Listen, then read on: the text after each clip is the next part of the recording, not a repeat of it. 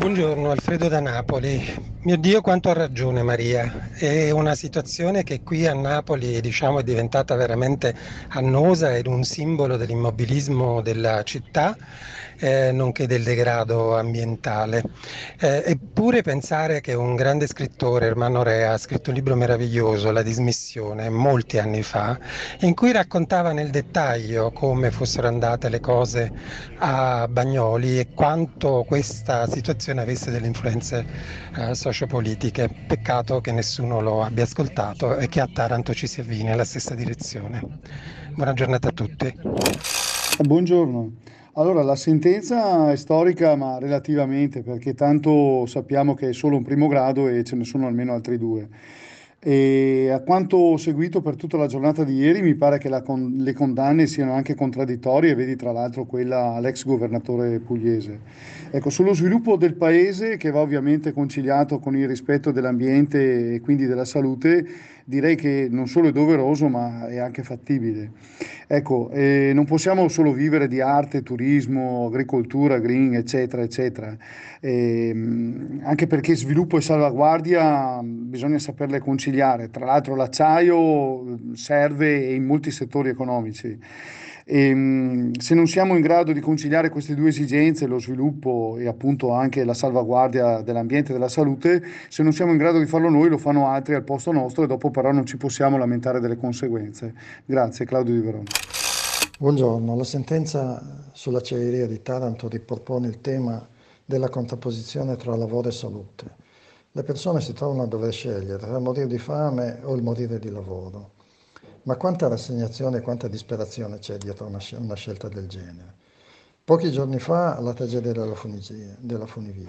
Il tema di fondo è sempre il lavoro. Il lavoro che dà reddito e il profitto, che alla fine pare prevalere su tutto. L'etica ambientale, personale, sociale, niente futuro, niente presente neanche per chi lavora. Come si può sapere che quello che ci dà il reddito ci farà anche morire? Occorre una, una svolta eh, etica produttiva, non si può continuare eh, con questo sistema di sfruttamento indiscriminato delle risorse eh, avendo come una unica ottica il profitto. Buongiorno, Paolo da Torino.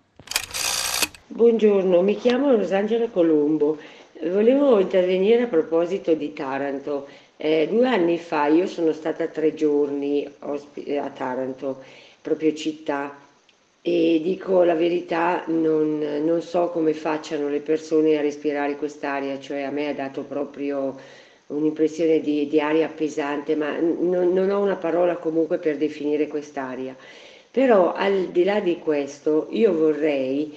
Eh, lanciare un, un messaggio, ossia io ho avuto modo di vedere tutto il litorale di Taranto che è degradato e mi spiegava chi mi accompagnava, che era una guida, che negli anni precedenti a Ilva ehm, era una, una zona fertile di, di, di, di Eh, di lidi, di eh, spiagge balneari, cioè era bellissimo. E adesso è, un, è degradante, cioè è proprio una cosa triste a vederla, ma io cioè, mi, mi, mi domando, ma con questa possibilità che la natura ci dà, e cioè dà alla città di Taranto e a tutta la popolazione, E, eh, ma perché non sfruttare questa risorsa, cioè turistica, ma, ma verrebbe il mondo lì perché è bellissimo. Eh, non lo so perché non si, non si accarezza questa, questa possibilità. Ecco, volevo, volevo mettere il mio pensiero in questo. Ogni volta che penso a Taranto penso a questo degrado e a quest'aria così pesante. E, cioè, non so, non si può intervenire in questo senso mettendo, mettendo le risorse. In que- cioè dando delle risorse alla popolazione, tornerebbe a, a fare rifiorire questa zona che è meravigliosa. Grazie, grazie, buongiorno. Volevo ricordare che negli anni settanta ottanta partivano dei pullman, qua io parlo dall'Alto Agordino, circa, facevano mille chilometri Per arrivare a Taranto li trassidere a lavorare, delle ditte esterne facevano parte, ma tanti non ci sono più, sono morti tra i cinquanta e i sessanta anni, per esempio compreso un mio fratello.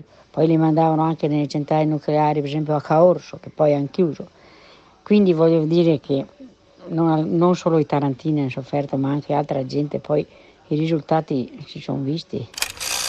Di questo tema che state sarete tutti processati. Buongiorno, buongiorno. Eh, ma come è possibile intervistare un, una persona da Berlino in diretta e poi lo interrompe dopo trenta secondi per mandare all'onda verde? Ma a chi interessa l'onda verde? Io penso che milioni di, aspetta- di ascoltatori ascoltano la trasmissione e, grazie a Dio, insomma, ce ne sono tanti. Ma queste banalità da, da, da interrompere sempre con questa benedetta onda verde, a me mi sembra proprio che si cade nello ridicolo proprio.